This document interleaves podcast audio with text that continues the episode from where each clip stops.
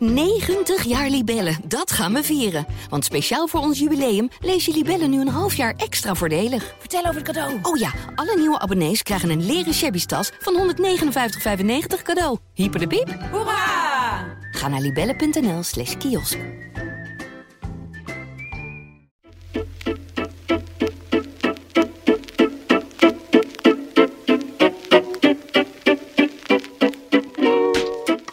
Dit is Haags half uurtje, de politieke podcast van Trouw, waarin je alles hoort over het belangrijkste nieuws uit Den Haag en hoe dat ons leven beïnvloedt.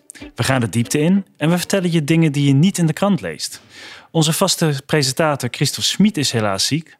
Ehm, daarom neem ik het deze week over. Mijn naam is Niels Marcus, de chef van de politieke redactie. En deze week spreek ik met Jara van Buren, onze asielverslaggever, over de spreidingswet. Welkom Jara. Ja, dankjewel. Leuk om hier eh, weer te zijn. Ehm, ja, heel leuk. Ehm, ik zei, we hebben het over de spreidingswet, maar iets specifieker gaan we het hebben over eh, de staatssecretaris die erover gaat, Erik van den Burg van de VVD. Eh, en over de VVD zelf. Want die spreidingswet die heeft een hoop blootgelegd binnen die partij. Een tweestrijd, een tweespalt. Die partij leeft naar een partijcongres toe aankomend weekend. Nou, daar gaan we het straks allemaal over hebben. Maar eerst even over de spreidingswet en Erik van den Burg. Jij was daarbij, hè, afgelopen week? Ja, nou, eh, deze dinsdag uh, is er definitief een meerderheid uh, voor de spreidingswet. Maar eigenlijk was het het spannendste alweer een week geleden. Um, toen uh, debatteerde de Eerste Kamer twee dagen lang over die, uh, die wet. En toen was het ook nog heel onduidelijk of er een meerderheid zou komen. Heel lang leek het erop alsof het uh, op één of twee stemmen af zou gaan hangen.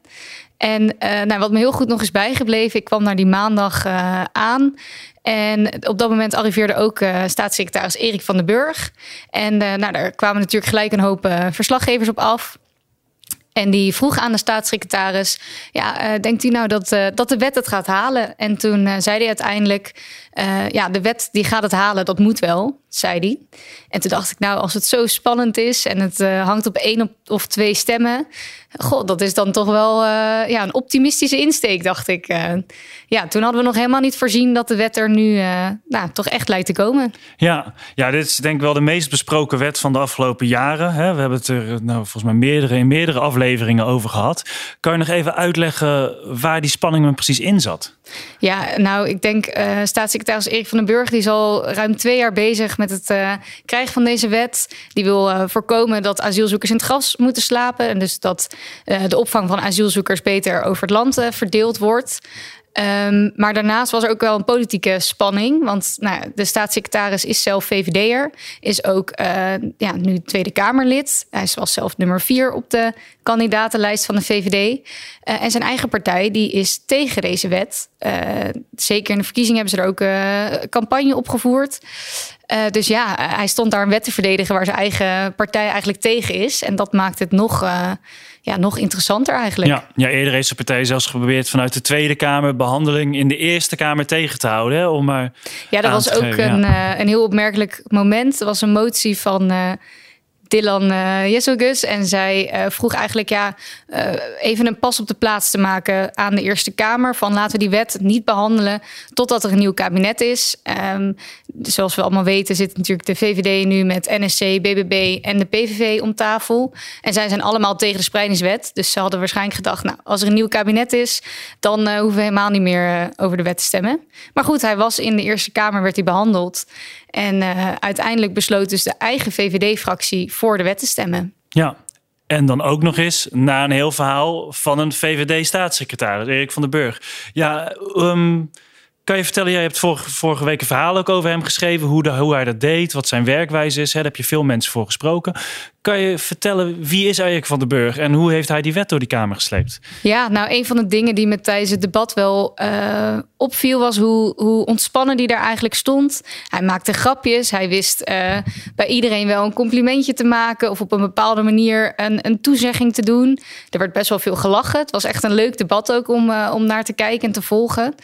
Um, en ik denk, naar aanleiding daarvan ben ik ook inderdaad gaan bellen naar mensen die, uh, of ja, gepraat met mensen die heel veel met hem samenwerken. Inderdaad, van nou, hoe, hoe hebben jullie? Is het dezelfde man die daar in de Eerste Kamer zo enthousiast en vol overtuiging die wet staat te verdedigen? Is hij ook zo achter de schermen? En nou, daar kwam inderdaad uh, hetzelfde beeld heel erg naar voren. Um, het is iemand die na elke tegenslag eigenlijk weer, uh, weer opveert. En uh, de volgende dag gewoon weer denkt, nou, we gaan er weer tegenaan. Um, ja, en sommigen zeiden ook, misschien als er een andere staatssecretaris had gezeten, was de wet er nu niet, uh, niet geweest. Dus hij heeft er toch een hele belangrijke rol, denk ik, in gespeeld. Ja, ja. Want, want wat was dan in de, tweede, in, de, in de Eerste Kamer zijn werkwijze dat die, dat die twijfelaars over, overtuigde? Heb je, heb je dat zien gebeuren? De VVD-fractie zei van ja, we konden pas nadat Erik van den Burg ook beantwoording van onze vragen, uh, onze vragen had beantwoord, konden onze keuze pas maken. En daarin heeft uh, de manier waarop hij dat heeft gedaan en de antwoorden die hij heeft gegeven, die hebben echt wel doorslag gegeven, ook om die keuze te maken. Uh, dus in die zin heeft hij daar wel een belangrijke rol gespeeld. Maar ik denk dat het ook een, een, een ja, nog uh, dat er achter de schermen ook veel is gebeurd. Dus vanuit allerlei kanten ze hebben werkbezoeken gehad. Ze zijn uh, naar Ter Apel toe gegaan. Ze zijn in dit geval ook uh, senatoren. Senatoren, ja, ja, Van allerlei partijen. Van Ja 21 tot de BBB, de VVD. Die zijn allemaal afgereisd ook naar, naar Groningen. en hebben daar ook gezien bij het Stadskanaal... hoe daar asielzoekers in tenten ook verblijven. Dus zo hebben ze van allerlei kanten inderdaad op die senatoren, ja, met die senatoren gepraat om hen te overtuigen van het is echt belangrijk dat die wet er komt. Ja. Heeft Van der Burg er ook een rol in gespeeld? Want jij beschrijft hem ook een beetje echt als een soort oliemannetje die, die mensen bij elkaar brengt. En die, nou ja, die, die, die zich helemaal de blubber aan het lobbyen is achter de, achter de schermen. Ja, nou, hij zei zelf: uh, ik slijm met de barsten vandaag tijdens het debat. Als grapje was dat. Uh, en hij deed inderdaad ook wel een aantal toezeggingen. Van oké, okay, jullie hebben daar zorgen over. Nou, daar kan ik wat aan doen. Ik uh, ga echt mijn best doen om die, die instroom, of daar gaan we mee aan de slag. Um, maar hij, heeft, hij is wel terughoudend om echt te zeggen dat hij ook achter de schermen daarin gesprekken heeft gevoerd. Denk ook omdat het heel gevoelig ligt. Mm -hmm. Dus ik denk dat hij als staatssecretaris echt die wet daar heeft uh, verdedigd in de Eerste Kamer en alles wat hij uit de kast kon trekken erbij heeft gehaald.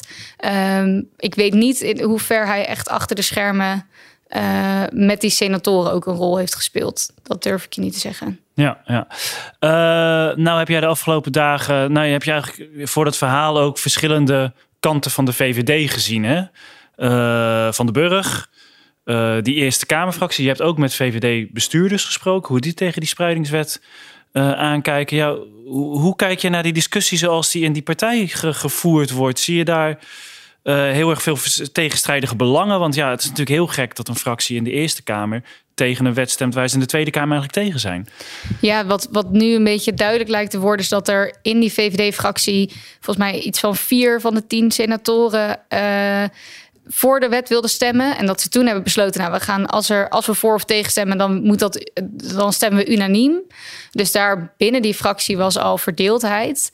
Uh, de bestuurders waar ik mee heb gesproken van de VVD, die waren wel echt voorstander van de wet. Dus die zeiden, die wet moet er komen, want dat hebben we nodig om de problemen op te lossen. En dat was onder meer de burgemeester van Groningen, die ja, je gesproken klopt. hebt. Dat is inderdaad ook een VVD'er. Um, en die is heel blij nu dat, uh, dat de wet er is. Um, dus je ziet dat er, ja, dat, dat, dat er wel verschillend wordt, wordt gekeken en gedacht over die wet binnen de VVD op verschillende lagen van, van de Eerste Kamer naar de Tweede Kamer naar uh, ja, ook bestuurders in het land. Ja. ja. Ja, ja, Dan gaan we het in de aflevering ook, ook wat breder over de VVD hebben. En, en dat congres, daar ga ik dan heen aankomend weekend. En ik sprak de afgelopen tijd ook. Je hebt, je hebt eigenlijk tekenen zich steeds sterker twee groepen af in de VVD. Hè? Misschien een beetje met bestuurlijke liberale kant, waar Erik van den Burg toe behoort en waar Mark Rutte in het verleden ook toe behoorde. En het grootste deel van de kiezers wil gewoon een hard migratiebeleid. Eh, Zo'n 70% van de kiezers bij de leden is die groep ook vrij groot. En die leunen misschien wat meer tegen de PVV aan. En dan sprak ik een van de voormannen van klassiek liberaal, die zich echt als de uh, voorvechters van nou ja, het wat hardere migratiegeluid onder andere noemen. En die zeiden van ja, die vond het heel pijnlijk om Erik van den Burg daar te zien. Want die vond eigenlijk dat Van den Burg daar misschien wel net iets te hard aan die wet aan het trekken was. Aangezien de kiezer had er gesproken en de kiezer was tegen meer migratie. Um, heeft die man een punt? Nou, ik denk dat dat ook maar net uh, ligt aan wie je het vraagt. Ik weet dat Erik van den Burg uh, toevallig genomineerd is door de JVD. Dat is de jongere organisatie van de VVD. Voor liberaal uh, van het jaar. Dus vanuit die ogen wordt hij ja, wel juist geroemd om zijn aanpak en zijn standpunten. Um, en ik denk als je het Erik van den Burg zelf vraagt, dan en zegt ja, ik heb dat als staatssecretaris gedaan. Als staatssecretaris heb ik die wet staan verdedigen en niet als VVD'er. Hij spreekt zich ook niet uit. En dat vond ik ook heel opmerkelijk. Als je zag zijn reactie uh, kort nadat duidelijk werd dat de VVD voor ging stemmen, was best wel ingetogen. En toen zei hij ook: Ja, het leidt tot verdeeldheid binnen mijn eigen partij. Dus ik, uh, ja, ik, ik sta hier ook niet inderdaad. Uh, hij stond daar niet te juichen. Um, dus je ziet ook dat, dat hij er zelf zoekende in is. Van, eh, of nou ja, niet zoekende. Uh, je ziet dat hij eigenlijk terughoudend zich opstelt en geen uitspraken doet hoe hij daar als Erik van der Burg als VVD erover denkt. Um, dus ja, ik, ik snap dat er kritiek is op, op of tenminste, ja, op hoe die daar stond. Maar hij zegt, ja, ik stond er echt als staatssecretaris. Ja, tegelijkertijd kun je het misschien ook niet goed doen. Want ik zag ook Geert Wilders gisteren een tweet de wereld inslingeren van de voorpagina van het AD. Waar Edith Schippers, de fractievoorzitter in de Senaat van de Burg, feliciteert met het aannemen van de wet. Hè, en dat doen alle senatoren bij elkaar. Maar uh, Wilders die tweette daarbij gelijk dat, dat, dat, dat VVD'ers elkaar aan het uh, feliciteren waren met die vreselijke wet. dus ja, waarschijnlijk kan je het ook niet goed doen. En zeker tijdens zo'n zo'n zo'n formatie is het natuurlijk ook gewoon. Nee, en dat werd ook wel gezegd, ja, wat de uitkomst van deze wet ook uh, was geweest. Uh, als, als de wet er niet was gekomen, dan had Van den Burg ook echt wel. Uh, ja, was zijn positie wellicht. was hij in verlegenheid gebracht. Uh, en nu is het andersom. En nu is het, kun je misschien denken van... oké, wat zijn dan de gevolgen voor de partijleider van de VVD? Voor Jezielgus, die dus zo nadrukkelijk heeft gevraagd... behandel deze wet alsjeblieft niet. Maar daar weet jij misschien wel meer over. Ja, nou ja, ik denk dat het een, echt een heel spannend congres gaat worden komend weekend. En het zou eigenlijk over de Europese verkiezingen gaan, want die komen er ook alweer aan. Hè? In juni mogen we naar de stembus voor het Europees Parlement. Uh, maar ja, dat, dat congres dat wordt echt uh, volledig overschaduwd door, uh, door wat er nu gebeurd is. Hè, het zal voor een deel over Jezilgus gaan, hè, over haar leiderschap. Uh, hoewel haar positie denk ik niet in gevaar is. Um, Want waarom zou haar positie dan, uh, dan in gevaar zijn? Nou ja, ze heeft natuurlijk eigenlijk... Ik schetste net een beetje dat er twee groepen zijn in die partij. Hè? Dus de, de, wat, wat, de groep die uh, wat meer tegen populisme, tegen de PVV aanhangt... en een heel hard migratiebeleid wil. En de groep die het wat meer voor het zeggen heeft in de partij, die wat liberaler is, die wat, nou ja, gechargeerd gezegd, dat is een vies woord bij de VVD, maar wat tegen D66 aanleunt. Bij allebei die groepen is zij uh, niet populair. He, zij heeft uh, zowel hoe zij zich opgesteld heeft in die spreidingswet discussie, door die wet vanuit de Tweede Kamer proberen tegen te houden. Ja, daarmee heeft ze gewoon veel kwaad bloed gezet bij de wat liberalere groep. Uh, terwijl de, de mensen die een hard migratiebeleid willen, die snappen niet dat ze niet gewoon gelijk met de PVV in zee gaat. En ze daar een soort van middenpositie heeft waarin ze misschien wel wil gedogen. En ze heeft geprobeerd heel erg te, te schipperen en beide groepen uh, te vriend te houden. Wat er uiteindelijk toe leidt ja, dat niemand echt tevreden is met haar. Maar moet ook gezegd worden, wie hè, mochten ze Jezus wegsturen, waar dus geen sprake van is, want ook klassiek liberaal die ik sprak zeggen van nou ze is nog steeds onze partijleider, we steunen haar. Ja, wie zou het dan moeten doen? De, dan staat er ook geen niemand klaar die het over kan nemen. En de VVD heeft altijd lang vertrouwen gehouden in partijleiders. He, Mark Rutte die heeft ook echt meerdere keren op het punt gestaan van, uh, van, van weggestuurd te worden. En die heeft een verschrikkelijke machtsstrijd met Rita Verdonk, ook zo'n wat populistische VVD'er, moeten beslechten. En die heeft het ten nauwe nood, ten nauwe nood, maar heeft het overleefd. En ja, kon uiteindelijk uitgroeien tot de langzittende premier uh, van Nederland. Dus ja, men hoopt waarschijnlijk bij de VVD dat Jezelgus ook die ontwikkeling nog kan doormaken. Ja, want die, die twee groepen die nu uh, een beetje, nou ja, die heel duidelijk naar voren komen, nu ook rondom deze kwestie met de spreidingswet. Um, ja, jij volgt de VVD al veel langer. Dat eh, zijn die groepen, was het al langer zo? Ik kan me herinneren. Ja, ja, wat ik net zeg, het, uh, af en toe komt dat een beetje op. Uh, Rita Verdonk was echt duidelijk iemand die ook vanuit een streng migratie. Zij was, was een heel populaire minister van asiel ook. En nou ja, zij, zij, zij pleit echt voor een hard asielbeleid en een stuk conservatiever, weet je wel. Zij, zij had gewoon echt heel veel steun in die partij. Zij kreeg uiteindelijk bij de Kamerverkiezingen net wat meer stemmen nog dan de toenmalige uh, lijsttrekker, Mark Rutte. En eigenlijk gaat het al terug tot, tot, tot Hans Wiegel, die ooit, uh, hè, de VVD was een beetje een, suffige liberale partij, die het weliswaar goed deed in, in Nederland, maar nooit echt de grootste zou worden, weet je. De Christen-Democraten en de Sociaaldemocraten waren veel groter, CDA en de voorgangers en de PvdA. Uh, maar Wiegel, die had op een gegeven moment door dat als je uh, met een beetje een populistisch verhaal kwam. Uh, uh, een beetje namens, hij sprak namens het volk, zette zich heel erg af tegen de PvdA, tegen Den Uyl, dat hij ineens die partij heel erg kon laten groeien.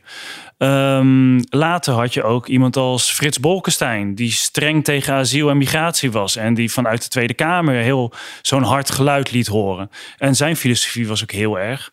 Uh, de VVD moet de meest rechtse partij van Nederland zijn. Rechts van de VVD moeten we geen andere partij dulden. Want dan hè, bezetten we de hele flank van het midden tot, tot, tot rechts.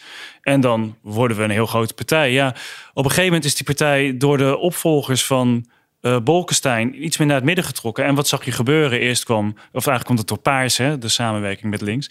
Uh, toen zag je ineens dat er ruimte ontstond voor Pim Fortuyn die erin dook. En later de PVV en Forum voor Democratie en Ja 21, noem maar op. Nou, op dit moment is de PVV verreweg het grootste. Ja, en je ziet dat, dat, dat die VVD daardoor nu ook zeker, nu de PVV zo groot echt in verdrukking begint te raken. Ja, dus het heeft eigenlijk al, uh, dit speelt eigenlijk al heel lang. Maar voor zover uh, er werd ook wel gezegd, nu, nu dat er in de Eerste Kamer zo anders werd gestemd dan hoe de Tweede Kamerfractie erover denkt.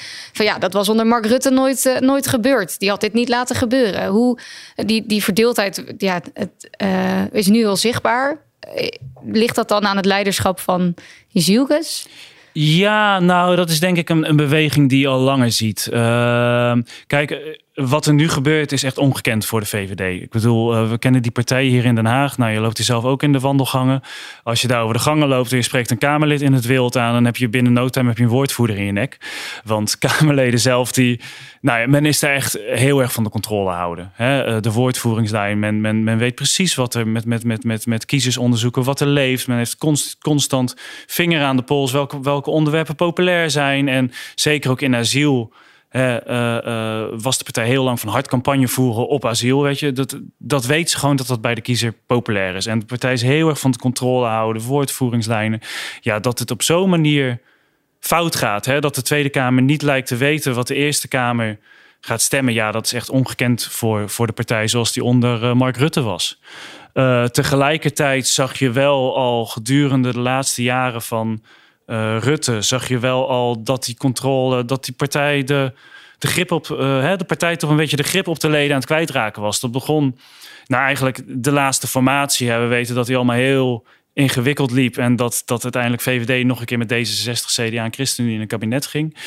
Um, uiteindelijk heeft daar de VVD heel veel standpunten aan D66 weggegeven. Hè. Er is, uiteindelijk was het een vrij D66-akkoord wat er lag op stikstof, op klimaat, op misschien ook wel asiel. Uh, en daar begonnen de leden over te morren. Hè, die uh, eerst over stikstof. Uh, men wilde het stikstofkaartje van ook VVD-minister Van der Wal van tafel. En later over asiel. Meerdere congressen hebben aangedrongen bij Mark Rutte van... joh, regel nou eens een keer dat er minder mensen binnenkomen... vanuit, vanuit, vanuit landen buiten de Europese Unie. Regel dat, er, dat die asielzoekerscentra hier niet zo uitpuilen. Uh, Mark Rutte heeft dat beloofd. De fractie heeft hem daar ook nog een aantal keer toe opgeroepen. En toch is het niet gelukt. Nou ja, daar is uiteindelijk het, het, het, het kabinet over gevallen. Dus ja, je ziet wel dat al langer uh, ook dat leiderschap van Mark Rutte uitgewerkt was. En dat die partij daar al zoekende was. Ja, en het lukt Dylan Jezilgus als jonge partijleider... die volop in die onrust, onrustige partij terechtkomt ook een slecht verkiezingsresultaat heeft geboekt. Hè. Flink wat zetels verloren. Ja, probeer daar dan nog maar de, de kikkers in de, in de kruiwagen te houden. Ja, dat, dat blijkt zeer lastig. Ja, want denk je niet dat dat ook wel een rol heeft gespeeld? Uh, Rutte heeft natuurlijk gewoon uh, vier verkiezingen achter elkaar gewonnen. Ja. Uh, nou ja, zolang het goed gaat met een partij en je bent de grootste... ja, dan heb ja. je ook misschien niet heel veel reden om, uh, om boos te zijn Absoluut. op de partijtop. Ja, natuurlijk. Ja. En dat was ook heel lang zo. Hè? Dus Rutte was een meester in... nou, dat deden hier in Den Haag ook. Iedereen altijd een geitje geiten, vinden... waar iedereen uiteindelijk mee kon instemmen. Hè. Dat deed hij met de coalitiepartij, dat deed hij ook in de partij, weet je wel. Enerzijds misschien een hard uh, asielbeleid beloven en dan uiteindelijk toch net iets anders doen. Maar dan, dan regelde hij hier weer wat en zo. En zo hield hij de boel toch bij elkaar. Plus inderdaad, wat jij zegt klopt natuurlijk ook. Als je de grootste bent, dan zijn mensen eerder geneigd om zich bij zo'n belofte neer te leggen dan wanneer je, nou ja, dan wanneer je klappen krijgt. En dat is de situatie waar de VVD zich nu uh, in bevindt. Ja, je ziet volgens mij wel dat de partij eh, moeite heeft met, met nu wat de spreidingswet. Edith Schippers heeft een, uh, een brief gestuurd, zelfs naar de leden, om uit te leggen hè, hoe, hoe zo hebben we nu voor die wet gestemd. En het verhaal is nu, uh, de VVD wil natuurlijk die instroom omlaag. Dat is wat zij schrijft in die brief, hè? Ja, precies. En nou, nu er nieuwe onderhandelingen zijn, hebben ze er al het vertrouwen in dat dat, dat, dat goed uh, gaat komen. Denk je dat dat voldoende is om, om die leden gerust te stellen? Uh, ik denk dat het, dat het congres uh, uiteindelijk met een sisser gaat aflopen, omdat die formatie nog loopt. En uit die formatie komt weinig naar buiten. Hè? Um, en men zal eerst afwachten wat eruit gaat komen. Hè? En de, de rechtervleugel van de VVD, ja, die willen gewoon een hard asielbeleid. Die wil het liefst met, met de PVV in een kabinet. Want zij zeggen, dan kan je pas echt dingen bereiken. Niet als je gaat gedogen. Uh, maar ja, zij zullen voorlopig kijken van nou... zo'n gedoogconstructie of een kabinet als dat er komt... eerst maar eens kijken wat zij gaan doen aan, uh, uh, aan asiel. En dan gaan we het beoordelen. Ja, die andere groep, hè, die, de, de, die kleinere, wat liberalere groep... die dus wel heel dominant is in de top van de partij. Een grote van, nou je hebt het zelf gezien... de Eerste Kamerfractie, maar ook de Tweede Kamerfractie... zijn echt wel wat op asiel milder en, en bijvoorbeeld voor klimaatbeleid, zij, daarin zijn dat vinden zij een stuk belangrijker. Ja, zij zullen daar ook op wachten. En zij zullen ook staatsrechtelijke discussies over samenwerken met de PVV. Daar is nu al gemor over. Hè? Van ja, uh, hoe gaat het met grondrecht straks als we met de PVV gaan? En uh, gaat al dat klimaatbeleid misschien van tafel af? Want daar zit ook echt een aantal prominente VVD's absoluut niet op te wachten. Ja, die wachten, die wachten daar ook op, weet je. Dus ja, op dit moment dat, dat congres, hoewel de onvrede zal zijn en, en er zal wat gemopperd worden, ja, eh, zal dat ook niet helemaal ontbranden, verwacht ik. Want ja, men moet wachten waar Ronald Plasterk en de andere onderhandelaars mee zal komen. Ja, dus voorlopig uh, blijft het spannend uh, in Den Haag. ja. ja, en die vraag kan ik denk ik ook wel een beetje aan je terugstellen. Hè?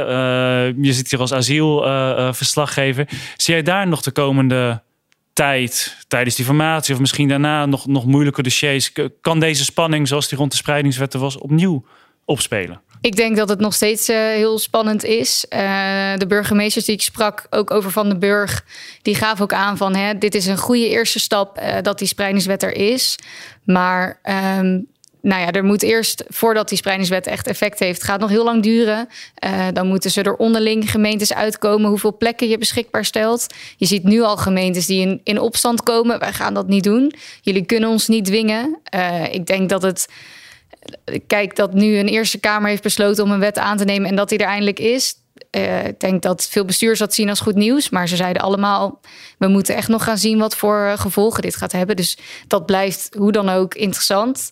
En nou ja, als je ziet hoe Wilders reageert op die wet, die zegt nog steeds dat hij een probleem heeft, of dat er een probleem is. Die inderdaad de foto waar je al eerder aan refereerde, het zit hem denk ik wel echt dwars. Um, terwijl je eigenlijk zou verwachten dat migratie iets is waar ze uh, makkelijk de, de, vier partijen samen uitkomen. Nou ja, als dat al niet lukt, dat, dat, uh, ja, dat blijft interessant, denk ik. Ja, en dan heeft Wilders straks dus ook nog eens te maken met een VVD-fractie in de Eerste Kamer. Waarvan die dus niet weet of die wel straks al die asielplannen waar zo'n kabinet Wilders één mee komt, wel gaat steunen. Nou, dat is inderdaad op het moment dat uh, mevrouw uh, Kaljou, dat is de VVD-senator die uh, nou ja, sprak namens de VVD in de Eerste Kamer over de spreidingswet. Toen zij die woorden uitsprak, ja, dan gaat het gelijk in je hoofd. Oké, wat, wat betekent dit? En dat was wel een van de belangrijkste dingen. Um, ja, als je er niet op aan kan dat die wet uiteindelijk ook in de Eerste Kamermeerderheid dan kun je met van alles komen. Een asielstop, uh, grenzen dicht, zwaardere grenscontroles. Maar als er wordt tegengehouden omdat bestuurders iets anders willen, ja, of als uh, senatoren iets anders willen, ja, dan, dan wordt het heel lastig, denk ik. Dus ja, ja dit, dit was wel een, een belangrijk moment, deze stemming. Ja. ja. Ik denk dat we langzaam naar een afronding toe gaan. We begonnen dit gesprek over Erik van den Burg de man die al twee jaar met die uh, spreidingswet aan het zeulen is. Ja, dat valt nu ineens van hem af. Wat, wat, wat, moet hij? Je hebt mensen over hem gesproken. Jij kent hem inmiddels een beetje. Valt hij in een zwart gat? Of uh, wat, wat gaan we Erik van den Burg de komende tijd nog zien doen? Ja, nou, leuk dat je... Erik van den Burg schijnt uh, naar zeggen een vrij sobere of levensstijl te hebben. Dus ik dacht, nou, die zal misschien stiekem... als hij op zijn kantoor zit, wel een fles champagne opentrekken om dat te vieren. Maar hij houdt het uh, naar, bij een colaatje zero. En uh, hij zat de volgende dag, nog geen twaalf uur later, alweer in de Tweede Kamer over iets totaal anders, uh, een ander onderwerp te praten. hij heeft ook niks op sociale media over deze wet gezegd. Ik weet dat ze nu heel hard bezig zijn om uit te rekenen hoeveel asielzoekers provincies moeten gaan opvangen. Die verdeelsleutel, zeg maar. ja, dat komt er heel snel, hè? Ja, dat komt heel snel. Hij moet uh, binnen twee weken uh, moet die wet er zijn en die berekeningen er zijn. Dus achter de scherm wordt heel hard gewerkt. Maar je ziet er, ja, hij gaat gewoon verder alsof ja. er niks gebeurd is. Dus ja, zo'n belangrijke politieke gebeurtenis. Hij denkt gewoon, er is weer een nieuwe dag. Ja. Ik ga weer aan het werk. Ja, en hij is nog Tweede Kamerlid, hè? Dus de komende jaren zien we hem ook nog uh, genoeg. ja, ja hij heeft al gezegd dat hij niet nog een keer staatssecretaris op deze positie gaat worden. Dus nou ja, hij gaat uh, dan daarna weer met iets anders aan de slag. Oké, okay, dankjewel Jara. Jij ook bedankt. Dit was Haags half uurtje, de politieke podcast van Trouw. Mijn naam is Niels Marcus en deze podcast is gemaakt door Michael Royal en George Paul Hennebergen. Volgende week zit hopelijk Christophe weer op deze plek. Tot dan. 90 jaar Libellen, dat gaan we vieren. Want speciaal voor ons jubileum lees je Libellen nu een half jaar extra voordelig. Vertel over het cadeau. Oh ja, alle nieuwe abonnees krijgen een leren shabby tas van 159,95 cadeau. Hyper de piep. Hoera! Ga naar libellen.nl slash kiosk.